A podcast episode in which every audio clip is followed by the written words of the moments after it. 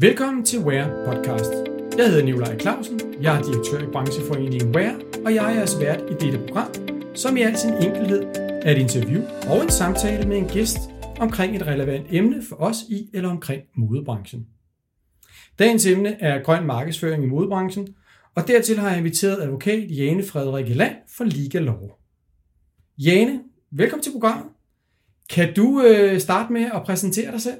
Ja, det kan jeg, og tak fordi jeg blev inviteret. Velkommen. Uh, ja, jeg hedder som sagt Jane, og jeg er advokat uh, og har arbejdet med markedsføringsret og forbrugerret i rigtig mange år, snart 20 år tror jeg, uh, og har både arbejdet på advokatkontor, jeg har også haft arbejde hos Forbrugerombudsmanden, Øh, og nu har jeg så sammen med nogle andre øh, firmaet øh, Liga Law, hvor vi øh, udelukkende arbejder med markedsføring og forbrugerret, og i særdeleshed også øh, miljømarkedsføring, hvordan man lovligt må gøre det.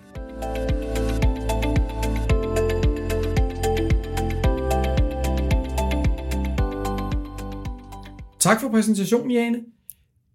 Skal vi ikke bare se at komme i gang? Lad os gøre det. Altså, jeg kan jo godt høre på din præsentation, at det er jo ikke et emne, der sådan lige kan skrives ned på to linjer. Altså, det er jo ret voldsomt, hvordan rettighederne er, og hvad retningslinjerne er for markedsføring, og det er jo også derfor, vi har lavet den her podcast. Og et af de ord, der sådan set går meget igen øh, i, i kritikken, hvis man skal sige det sådan, hvis vi skulle starte der omkring modebranchen, det er jo det her begreb, der hedder greenwashing. Øh, kan du ikke lige beskrive kort, hvad man egentlig ligger bag det ord, der hedder greenwashing? Jo, det kan jeg. Altså greenwashing, øh, som jeg ser det, det er, hvis man kommer med nogle miljøpåstande, og man ikke har dokumentation for de påstande, man kommer med. Øh, så, så vil jeg sige, så er det greenwashing. Altså kan du komme med et eksempel på et modebranche? Du behøver ikke nævne et brand, men mere sådan, bare sådan generelt, hvad, hvad kunne være et grotesk øh, for, øh, hvad hedder det, greenwashing eksempel? Jamen det er for eksempel, hvis man øh, skriver, at vi er et bæredygtigt brand, øh, og man så ikke opfylder kravene for at bruge ordet bæredygtigt, eller man skriver, øh, vi reducerer øh, CO2 med så og så meget, og man så ikke gør det. Øh, okay. Det vil være greenwashing. Eller bare sådan en... Øh sådan et statement, øh, jeg nogle gange selv har, har bidt mærke i, når jeg har gået rundt på messer eller andre steder, hvor der står, øh, øh, så står brandets navn, og så står der nede under sådan en undertitel, øh, The Most Sustainable Fashion Brand. Ja, lige præcis. Det, det er sådan en, det, det, det, er ikke, det er ikke lige, det er ikke inden for reglerne. Ej, det tror jeg ville være rigtig svært at, ja. at dokumentere. Ja. Hvad, øh, hvad, hvad ser du øh, som nogle af de største udfordringer for modebranchen i, i, kan man sige, i kommunikationen omkring de her tiltag, man, man er i gang med, uanset nærmest hvor lidt eller hvor store tiltag man er i gang med. Hvad, hvad er udfordringen i modebranchen lige nu? Jamen, jeg tror, udfordringen er øh, vel generelt, at øh, tøj øh, er jo lidt en miljøsynder. Øh, men omvendt så vil hele branchen jo også gerne komme med nogle miljøudsagn og sige, at de gør rigtig meget for miljøet. Det er jo også super godt. Ja. Øh, problemet er bare, at der øh, har været en tendens til, at øh, man har, lige har lagt lidt for meget øh, på de her udsagn, som man har brugt, og man har måske ikke helt kendt spillereglerne for, øh, brug af miljøudsagn. Og dokumentation for dem. Ja, også dokumentation for dem. Og så har man ligesom sagt, okay, det her, det gør alle i branchen, så vi er nødt til at være med, så vi putter også lige nogle øh, begreber på i forhold til miljø, uden man egentlig helt har været klar over, hvad er spillereglerne for at bruge bæredygtigt, eller hvad er øh, hvad, hvad, hvad, hvor er grænsen egentlig henne, og hvad skal der være af dokumentation? Så har man ligesom bare øh, fulgt med øh, strømmen, øh, og, og måske har man ikke helt selv været klar over, øh, hvad, det egentlig, hvad det egentlig betyder, det man siger. Og, og det kan, et eksempel kan også være noget der, hvor jeg, jeg lige skal spørge dig, øh, og sikkert også andre, der er interesseret i det. Hvis nu man for eksempel har en producent, der siger, jamen øh, vi, vi reducerer vores øh, vand med 70% i forhold til et eller andet. Øh, og så, skriver, så tager man den påstand for gode varer, øh, fordi at producenten nu siger, at det gør vi, og de siger, vi, at de kan dokumentere det. Og så kører man den påstand videre over i sin markedsføring. Er det, er det lovligt, eller, eller er det også der, hvor man så skal gå ind og, og, og tjekke deres påstande? Altså forstår du lidt, hvor Ja. jeg mener, altså hvor, hvor dybt skal man gå, eller må, kan man tage nogle påstande for, for, for gode varer? Altså hvis man aktivt bruger de der påstande, påstande i sin egen markedsføring, så skal man faktisk også selv stå mål for dem. Så så er man altså nødt til på en eller anden måde at sikre sig dokumentation for, at de påstande, som man bruger, at de også er verificerbare. I princippet også er en uvildig øh, tredje mand. Øhm, så der må man jo prøve at få en eller anden øh, erklæring fra, fra den øh, person eller virksomhed, der kommer med de her påstande. En indeståelse for det er, er korrekt. Og, og, og hvis det er sådan nogle øh, mere generelle ting, så kan man også lave en stikprøvekontrol for at sikre, okay, passer det faktisk, at man for eksempel ikke bruger børnearbejde eller så videre. Det kunne Ja. også være en etisk påstand. Det er jo også noget, man ja. gør meget her i, i tøjbranchen, ikke? Ja. Altså man kan jo sige, at, at, at de her overliggende øh, målsætninger, der er, det er jo FN's verdensmål, ikke? Øh, som, som ligger som sådan en, jeg vil ikke sige en overligger, men det ligger vel lidt som sådan en, en jeg vil godt sige en dyne, som man ligesom måske ikke rigtig har erkendt er der. Øh, man, man er ligesom måske startet nedefra med nogle små påstande eller nogle små tiltag, og så siger man, så gør vi i hvert fald noget. Personligt så synes jeg, at det er bedre at gøre noget, end at gøre ingenting. Men at tro at gøre lidt er lige så godt som at gøre meget. Det er måske også lidt naivt, ikke? Men, men kan, man, kan man tage fat i de her verdensmål, og så kan man sige, læse, hvad et af dem står for, og så sige, det er det, vi arbejder på. Ja, helt klart. Det kan man sagtens. Okay, Det man bare skal passe på med, det er, at vi siger, okay, vi tager udgangspunkt i verdensmål nummer 13 for eksempel, Ja. og så siger man, okay, vi arbejder med det her, uden man konkret siger, hvad det er, man arbejder med. Så bliver Okay. det bare sådan en generelt luftig øh, påstand, og det kan gå hen og blive vildledende. Også hvis man kun arbejder med det en lille smule, og så man giver indtryk af, okay, nu arbejder vi virkelig med det her mål, øh, så går det let hen og bliver vildledende, hvis det i virkeligheden ikke rigtigt øh, batter noget af det, man gør. ja, altså hvis man kun lige krasser i et verdensmåls overfladen, nu siger et eller andet, man gør noget ved reduktion af plastik, og det eneste, man sådan set gør, det er, det er at sige, det plastik, vi bruger, det smider vi, det, det sorterer vi affaldet, ikke? Altså, Ja, lige præcis. der, der skal måske lidt mere til, ikke? Yes. Ja. Og så skal der, og så igen, det skal kunne dokumenteres, hvad det er, man gør. Mm. Ja. Man skal i hvert fald have sin dokumentation i orden. Ja. Hvis, jeg kan jo godt, når jeg sådan også har talt med dig tidligere, have sådan en fornemmelse af, og når jeg sådan ligesom hører lidt, hvad det er, forbrugerombudsmanden har fat i, at jeg kan godt føle, uden at sidde og arbejde med det hver dag, at have en fornemmelse af, at det er jo nærmest umuligt at fortælle, hvad man gør, altså uden at man nærmest overskrider loven. Altså, eller er det bare en forkert opfattelse, jeg har? Mm, ja, lidt synes jeg. Altså, jeg, jeg, synes, altså, jeg synes, der er rigtig mange, der gør super meget øh, for miljøet. Det er jo rigtig godt og sådan nogle ting. Men jeg synes generelt, at der er mange, der kommer til at bruge nogle generelle udsagn. Øhm, og det er utrolig svært at bruge sådan noget generelt, fordi dokumentationskravet til nogle generelle udsagn er rigtig store. Okay. I stedet for, så skulle man øh, være mere konkret og konkret beskrive, hvad det er, man gør. Og det forstår forbrugeren jo også meget mere, at hvis man konkret beskriver, hvad man gør, i stedet for at skrive et eller andet, vi gør, vi arbejder for miljøet. Men hvad betyder det? Det, ved, det er jo da ikke nogen, der kan forholde sig til Nej. i princippet. Så er det meget bedre at sige, vi gør det og det og det og det. Sådan meget konkret. Øh, Men, men det, kan jo være, det kan jo være en lang smøre, hvis man skal sige det sådan, som kan være svært at, at sige sådan, med, med, med en kort sætning og med noget markedsføringsøje med, og ligesom forklare kunden, altså forstår lidt, altså mm. ens hangtag øh, eller, eller, eller, eller kort kommunikation på en hjemmeside kan jo blive uendelig lang, hvis man skal ind og beskrive, hvad man laver. Og det er der, jeg sådan ligesom måske ikke var klar før, det, at det er jo derfor, jeg siger, hvordan, hvordan koger man det ned, mm, det man nu gør, uden at få det til at lyde som om, altså, at det er greenwashing, ikke? For, altså, Ja. jeg ved ikke, om jeg forklarer mig Jo. helt. Ja, Jeg forstår det godt, Ja. og, og jeg kan udmærket godt øh, forstå øh, problematikken her, fordi det, det handler om, det er jo første gang, man kommer med et udsagn og viser det for forbrugerne, så må det jo ikke være vildledende. Så må Nej. det ikke være sådan, at man har et eller andet, man har et eller andet udsagn, øh, som, som dækker rigtig bredt, men at læse mere på hjemmesiden, og så man ind på hjemmesiden, så finder man ud af, at med det udsagn, vi sagde på første side, der mener vi det og det og det, og så bliver det indsnævret meget, meget, til meget lidt.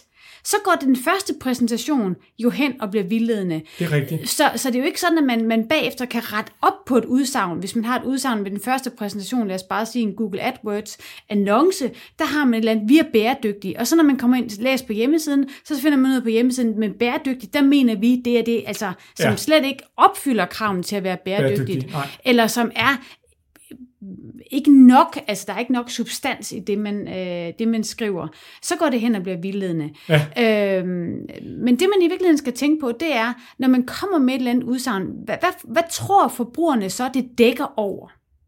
Ja. Øh, og det er jo det, man i virkeligheden skal sige sig selv.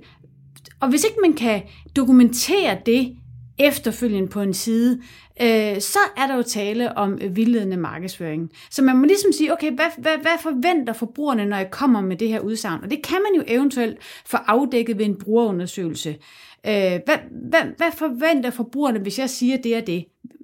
Og så hvis, hvis man har sådan en brugerundersøgelse, øh, og man så bare lever op til det, så kan man i hvert fald argumentere for, at der ikke er tale om vildledende markedsføring. Men du kan godt selv høre mit spørgsmål med, om ikke det er lidt svært. Det er det jo ikke. Altså, det er jo virkelig tungt det her, og der er jo lidt pres på. Altså, jeg føler lidt nogle gange, øh, og, og jeg sidder jo ikke engang med det til hverdag, at det her, det er lidt ligesom, det er måske en lidt længere analogi, men, men det her med, at man sidder i sin bil på motorvejen og kører 110. Mm. Alle andre overhaler dig, og der er ingen, der bliver stoppet. Mm. På et eller andet tidspunkt, så siger du, ved du hvad, nu kører jeg også 140. Mm. Og så får vi den her eskalation af, at, at, at markedsføringsbudskaberne på den grønne omstilling bare ligesom eskalerer, og der er ikke rigtig nogen, der får stoppet og sagt, hey, vi kører for hurtigt. Altså, forstår du lidt, hvad jeg mener? Ja, altså, jamen det, det forstår jeg godt, men altså, jeg må også bare sige, at jeg synes ikke, det er nogen undskyldning, at andre overtræder reglerne, at man selv overtræder reglerne. Øh, det gør det ikke mere lovligt. Nej. Og at der ligesom har været en er periode, hvor, hvor tingene ligesom bare ikke, hvor der ikke har været nogen sager, der har ikke været... Øh, øh, der har ikke været nogen Fokus på det. Ja, fokus på Nej. det så meget. Så har der været øh, corona, så er det ligesom det, der har været i fokus. Ja. Men allerede fra i 2012, hvor den første dom kom fra Søhandelsretten, der lagde man jo helt klart fast, at det her, det, det er virkelig noget, som forbrugerne øh, lægger meget vægt på, så derfor skal de også kunne stole på de udsagn, der kommer fra de erhvervsdrivende. Og derfor kræves der altså en dokumentation, og den skal jo altså være klar og tydelig.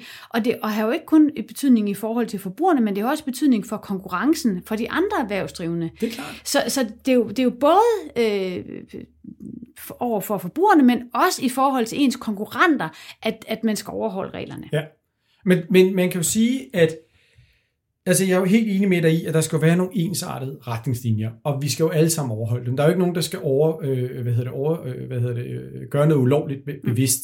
Nej. Men jeg har også en, desværre også en, en fornemmelse af, at der også er lidt desperation i det her, fordi at man meget gerne, altså man føler jo lidt som branche, at der bliver virkelig talt hårdt til en i branchen, og det er ikke, det er ikke nogen tudekiks det her, altså jeg, det, jeg mener det helt alvorligt, at man sætter sig ned, og så får man at vide, at vi er den anden mest forurenende branche, det er vi så ikke, vi er måske den femte eller sjette, det er ikke bedre, men vi er ikke den anden mest forurenende i hvert fald, vel? Og påstandene får ligesom lidt til at flyve, der bliver heller ikke skelet lidt imellem, hvad der foregår i produktionslandene, og hvad der foregår i Danmark, og hvor vi rent faktisk får indflydelse. Og igen, jeg ved godt, jeg lyder som en, en, en tudekiks, men det er klart, at man, den lange problematik og alle de problemstillinger er jo rigtig svære at koge ned.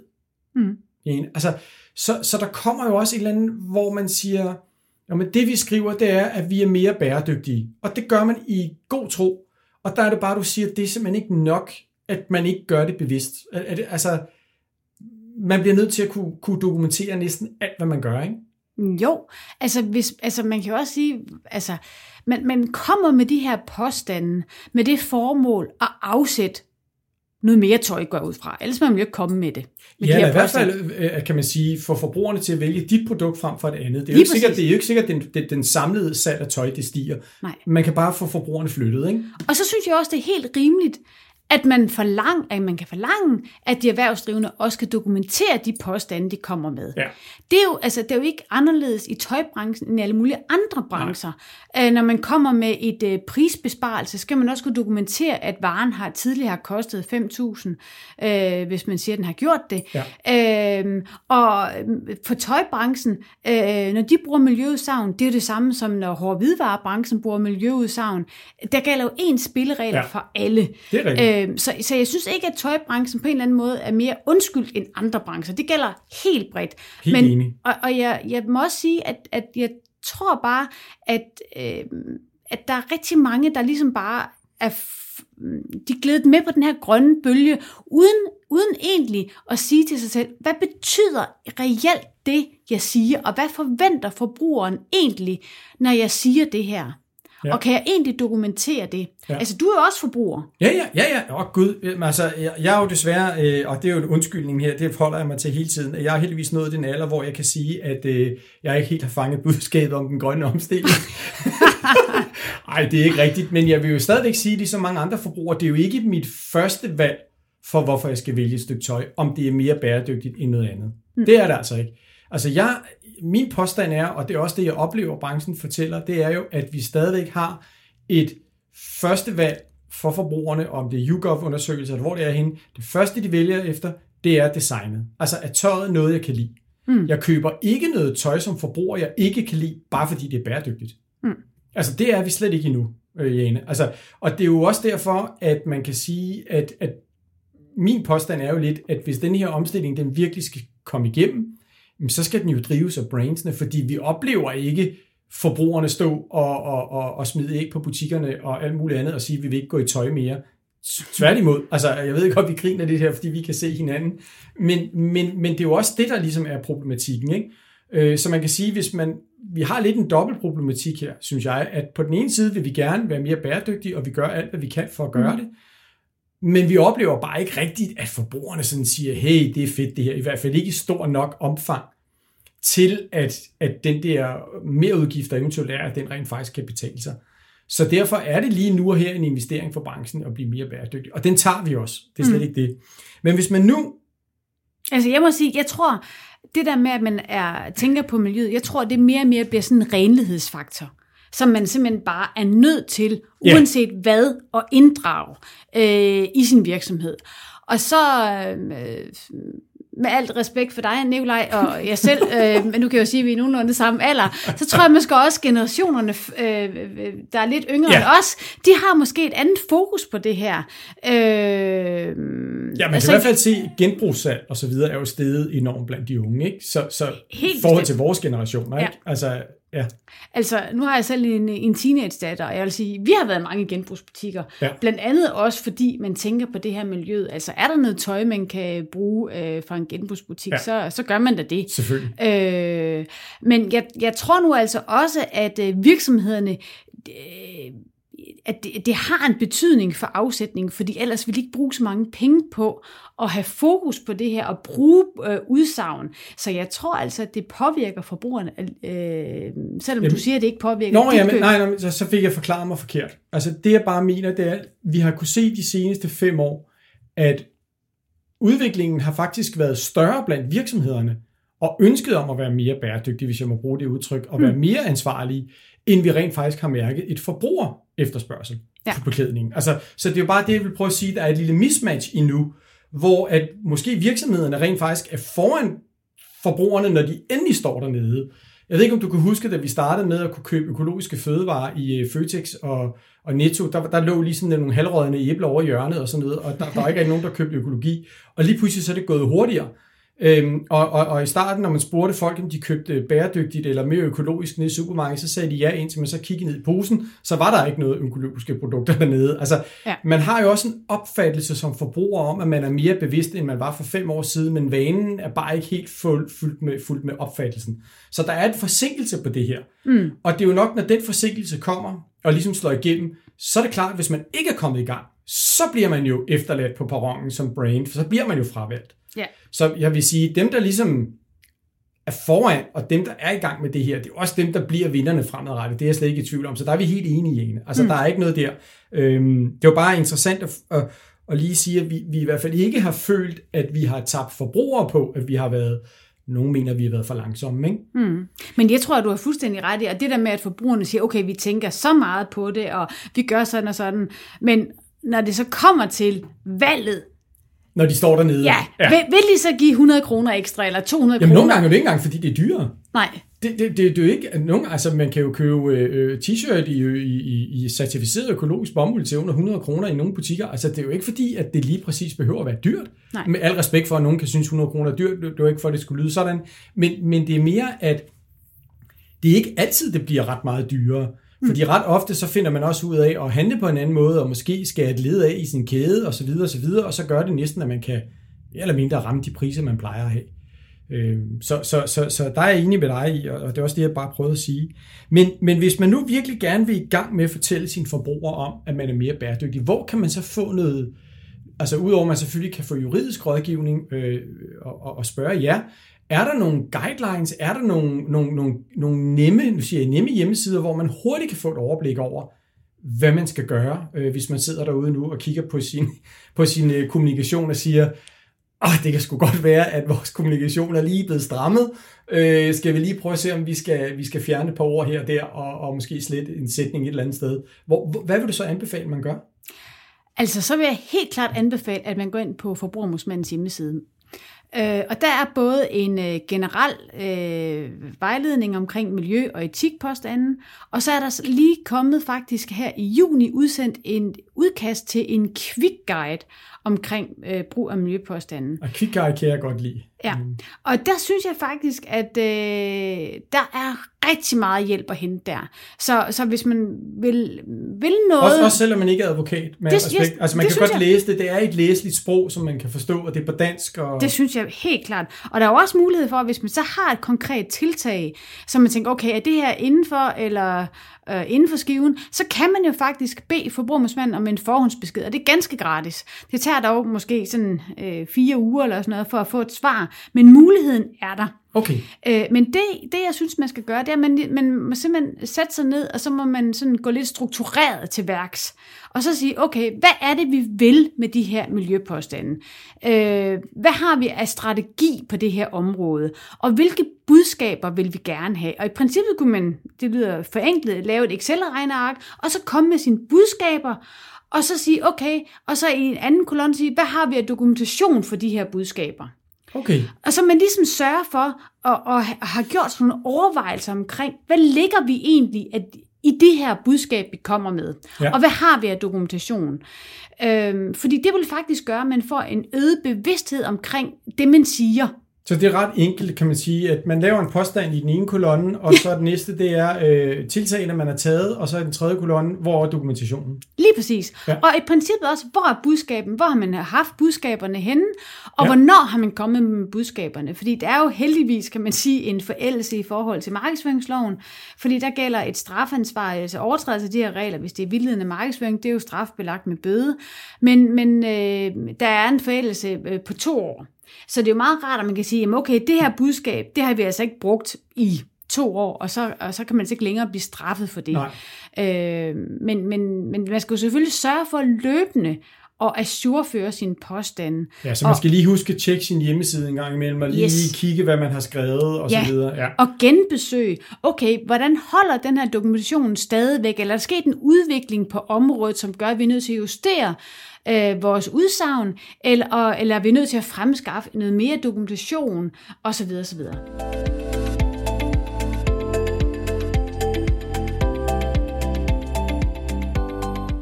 Jeg, jeg, rådgiver jo lidt til, man kan jo også ringe ind og spørge sin brancheorganisation, og ret ofte har de jo også svar på de her øh, retningslinjer. Men man kan sige, hvis, og det er også mange af mine kollegaer inden for det her rådgivning, der siger, jamen den, den, den bedste dokumentation, du nærmest kan få, det er jo at gå ind i en form for certificering. Mm. Altså fordi der har du nogle tredjepart indenunder, og, du, og der, hvis du skal kunne opretholde den her certificering, så er der nogle krav til dig, hvordan du skal dokumentere. Ja. Og det er jo forholdsvis kan man sige, enkelt at dokumentere en certificering til forbrugerne. Altså sådan i en hurtig hverdag, og man kommer ned og lige skal kigge på en kjole, og så kigger man på hangtagget, og så kan man se, at der er en eller anden form for certificering, som er kendt, lad mig sige det sådan, ikke? og som er, øh, kan man sige, øh, udarbejdet og godkendt. Hvordan har du det med certificeringer? Det synes jeg da egentlig er helt fint at bruge en certificering. øhm, det man bare skal huske på, det er, at når man bruger en certificering, så skal man altså holde sig inden for grænsen af den certificering. Der er rigtig mange, der kommer til at, at bruge en certificering, og så putter de lidt et ekstra på, som faktisk ikke kan rummes inden for certificeringen. Okay. Øh, og det, øh, det synes jeg faktisk er rimelig tit, at folk kommer lige til at lægge lidt ekstra på. Så når man bruger en certificering, så er det altså meget vigtigt, at man holder sig til præcis rammerne inden for, for den, den certificering. Yes. Ja. Så hvis man bare siger, okay, det her det er økologisk bomuld, vi er bæredygtige, det kan jo være, det kan jo være problematisk. Ja. Og, og så kan man så sige, jeg har jo også lagt mærke til, at der er flere af, øh, af branchens øh, aktører her, og også nogle af mine medlemmer, det skal jeg indrømme, der, der på deres hjemmeside har deres eget lille øh, bæredygtighedsikon, mm. hvor de gør forbrugerne opmærksom på, at øh, hvis du køber denne her, så er der en eller anden bæredygtigt øh, ansvarligt tiltag. Mm. Hvad mener du om det? Ja, altså det må jeg sige, at øh, der er faktisk øh, lige, der er faktisk baserende sager lige nu omkring det, hvor øh, for, blandt andet Forbrugerrådet har klaget til Forbrugerombudsmanden for nogle online-platforme, hvor de ligesom har haft deres eget bæredygtige logo. Øh, altså nu siger jeg bare noget, sådan en grøn øh, jordklode, eller sådan et eller andet. Ja, ja, et, ja, ja. et grønt blad, eller et ja. eller andet. Så siger vi er bæredygtige, og så finder man så ud af, hvad mener det egentlig med bæredygtigt? Så kan man finde ud af det, når man klikker sig 5-6 gange hen, eller hvordan det er. Ja. Øh, at, at med bæredygtigt, der mener de sådan og sådan. Og det er måske ikke det, som man forventer, når man første gang ser det her ord bæredygtigt og det her øh, certifikat, men man kan altså godt lave sin egen certificeringsordning, og det er faktisk også beskrevet rammerne for det i Forbrugermusmandens øh, vejledning omkring øh, brug af miljø og etiske påstande. Der er givet nogle, nogle linjer for, hvornår øh, og hvilke krav mm. man skal opfylde, hvis man ønsker at bruge sin egen ordning. Altså, så hvis man vil lave sit eget, øh, jeg har set øh, en, en dagligvarekæde, der har lavet sit eget mærke omkring svinekød, øh, hvor man så har tre grise på, ikke? Ja. Altså bare for at tage noget helt andet. Ja. Øh, og så kan man så sige, hvis der er en gris på, så kan man så altid diskutere, hvad, hvad, er, hvad er faktoren for det. Mm. Men det du siger, det er, at der er sådan set retningslinjer for, hvis man ønsker at lave sit eget, hvad skal man sige, bæredygtighedsmærke eller opmærksomhedsmærke, og dem, dem kan man gå ind og se, men det må, der, nu har jeg jo ikke læst mine, men, mm. men jeg må næsten gå ud fra, at der skal være en eller anden form for tredjepart indenunder for, eller bagefter, eller ved siden af, der kan dokumentere eller certificere det her brand? Altså kan man, kan man, mm. kan man være politibetjent for sig selv? Altså man, hvis man siger, at øh, vi bruger det her logo, og det gør vi, fordi vi opfylder det og det og det, det er vel egentlig, det er okay, men hvis der så kommer nogen og stiller tvivl ved det, så skal man jo kunne dokumentere ja, ved en uvildig tredjepart, at man rent faktisk også opfylder øh, det her mærkes betingelser. Ja, lige præcis. Og det skal være ret præcist, eller Ja, det skal det. Ja. Og det skal ikke være sådan, at det her mærke, at man bruger det meget stort, som om, at man gør en masse for miljøet, og så i virkeligheden, så er det bare meget lidt, man gør, så vil det jo i sig selv kunne gå hen og blive ja. vildledende. Ja, og så får du igen den her lidt dårlige markedsføring, ja. hvor at, uh, du kan risikere at blive stillet til ansvar for det. Og, og, og det kommer vi så lidt til nu her, fordi når nu man snakker om misvisende markedsføring, eller misledende, hvad er konsekvenserne? Lad os nu sige, at man har lavet et eller andet. Det, det er jo lige meget hvad med. Hvad, hvad, hvad, hvad, hvad, hvad kigger vi ind i af konsekvenser? Nu tænker jeg sådan, hvis man bliver dømt for det, øh, straf, bøde, hvad, hvad er det? Skal man betale pengene tilbage til kunderne, eller hvad, hvad, hvad er straffen for det her? Mm. Jamen altså, øh, for eksempel hvis nu øh, der, der er en, en forbruger, der klager til forbrugermusmanden, øh, så kan hun jo vælge at, at behandle sådan en sag, og så vil hun jo øh, bede om noget dokumentation for de her påstande, og hvis hun mener, at der er tale om vildledende markedsføring, så kan hun så anmelde det til politiet. Og så er det jo... Og det kan forbrugerombudsmanden? Ja, ja, og det kan i princippet en, en forbruger også selv gøre. Øh, eller en anden erhvervsdrivende kan også anmelde en, en konkurrent øh, til politiet direkte.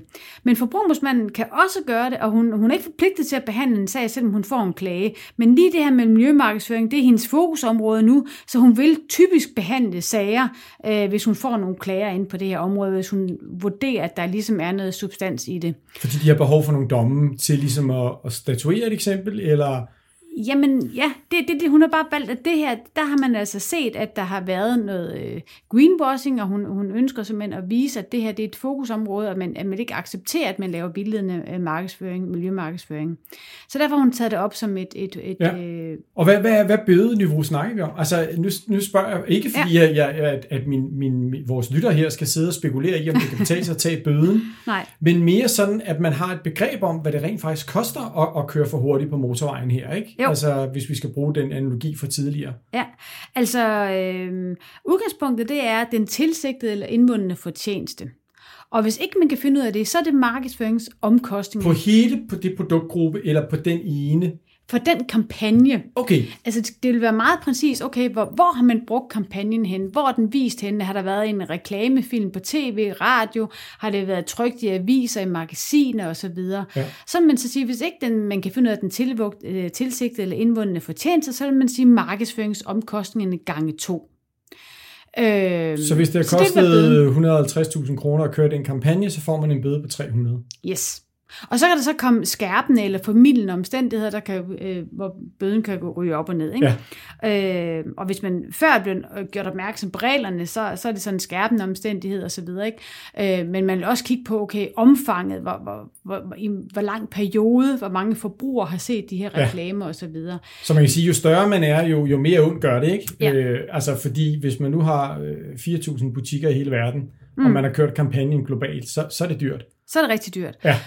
Øhm, så, og, Relativt er det jo sikkert også dyrt for de mindre relativt, men, men stadigvæk. Ja. Ja. Og man kan også godt altså, kigge på hvad kan man sige, virksomhedens størrelse, det vil man også tillægge væk, men jeg vil sige, at højesteret, de har øh, på det seneste øh, lagt en rimelig klar linje omkring øh, bødeniveauet, og det er altså de her markedsføringsomkostninger gange to. Og man har også set øh, i forhold til et forsikringsselskab øh, i år faktisk, hvor de fik en bøde på, på knap øh, 17 millioner for øh, en vildledende øh, kampagne, og hvor øh, det kom frem, at det var simpelthen fordi deres markedsføringsomkostninger var øh, jeg tror det var ja, altså 8 millioner, så de har haft øh, tv-reklamer og så videre, mener jeg. Au, Øh, og den er så anket nu, den sag. Men altså, det viser bare, at øh, altså, det, det, kommer, det koster rimelig meget. Ja. Og dertil så kommer så, at forbrugermanden faktisk har en forpligtelse til at orientere offentligheden om, hvilke sager Ja, hun er behandler. Ja.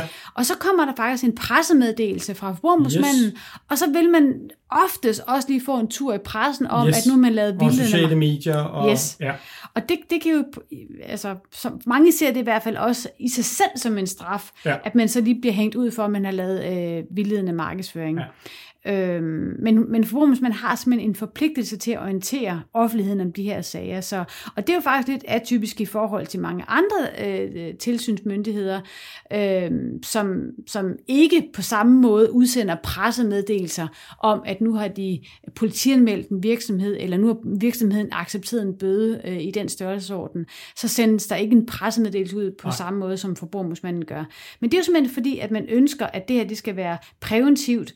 Øh, man skal ønsker simpelthen at forhindre, at, at, at At man spekulerer i at snyde forbrugerne, kan man Ja, sige. ikke? lige præcis. Ja. Og de andre erhvervsdrivende. Ens andre Selvfølgelig, konkurrenterne. Lige præcis. Ja. ja. Jane, vil du være, øh, tiden løber lidt, ikke? Mm. Øh, og vi skal sådan set til at afslutte lidt.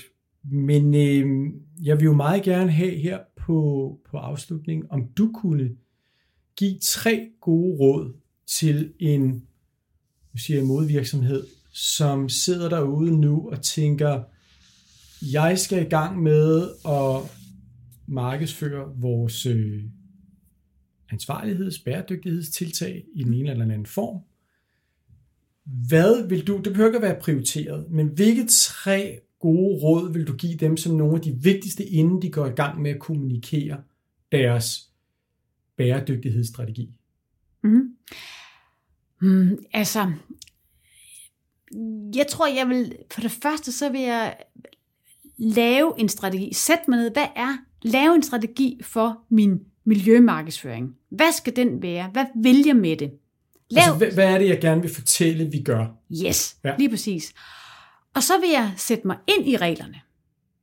Gå ind på forumsmandens hjemmeside, og så læs den her quick guide, så man får et, et, et overblik over, hvad det her det egentlig er for noget. Hvad er det for en størrelse, vi har med at gøre? Og hvis man så sidder derude som kreativ person og designer, lad mig sige det sådan, ikke, ikke at jeg siger, at designer ikke kan overskue det, men lad os så sige, at man siger, det er ikke mine kompetencer øh, at holde styr på det her. Er det så, at man går ud og køber sig noget konsulentydelser til at hjælpe en, eller altså selvfølgelig skal man læse op på det selv, det, mm. Det er jeg med på, Ja. men, men du vil så anbefale måske, eller er det bare mig, der anbefaler, at man så der også lige siger, okay, hvis jeg ikke selv helt forstår, hvad det skal gøres, og hvordan jeg skal tale med min produktionsafdeling og min, min leverandører, vil det så være en mulighed? Tænker du så, at det er en god idé at gå ud og købe sig til noget hjælp? Jamen, det kan man jo sagtens. Ja. Øh, men jeg tror i virkeligheden, at det allervigtigste er, at man ligesom ser sig selv i spejlet og siger, hvad vil vi egentlig med det her?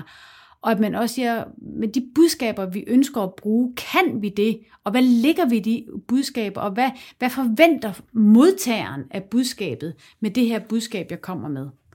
Øh, så, så, og så vil jeg anbefale et, et, et andet råd, det er, vær, lad være med at bruge generelle udsagn. Brug konkret. Vær meget konkret, når ja. I kommer med, med jeres miljøudsagn. Altså de her generelle begreber, Fluffy. som, ja, som ingen ved, hvad ligger, no, hvad ligger der i det et generelt budskab.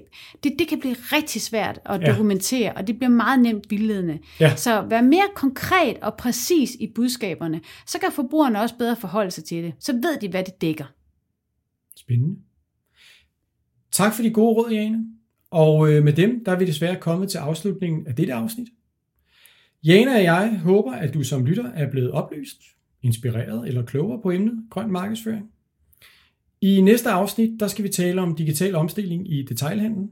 Og med som gæst der, der har jeg inviteret CEO Lars Elsborg fra Sport24. Vi håber, du vil lytte med. Tak for i dag.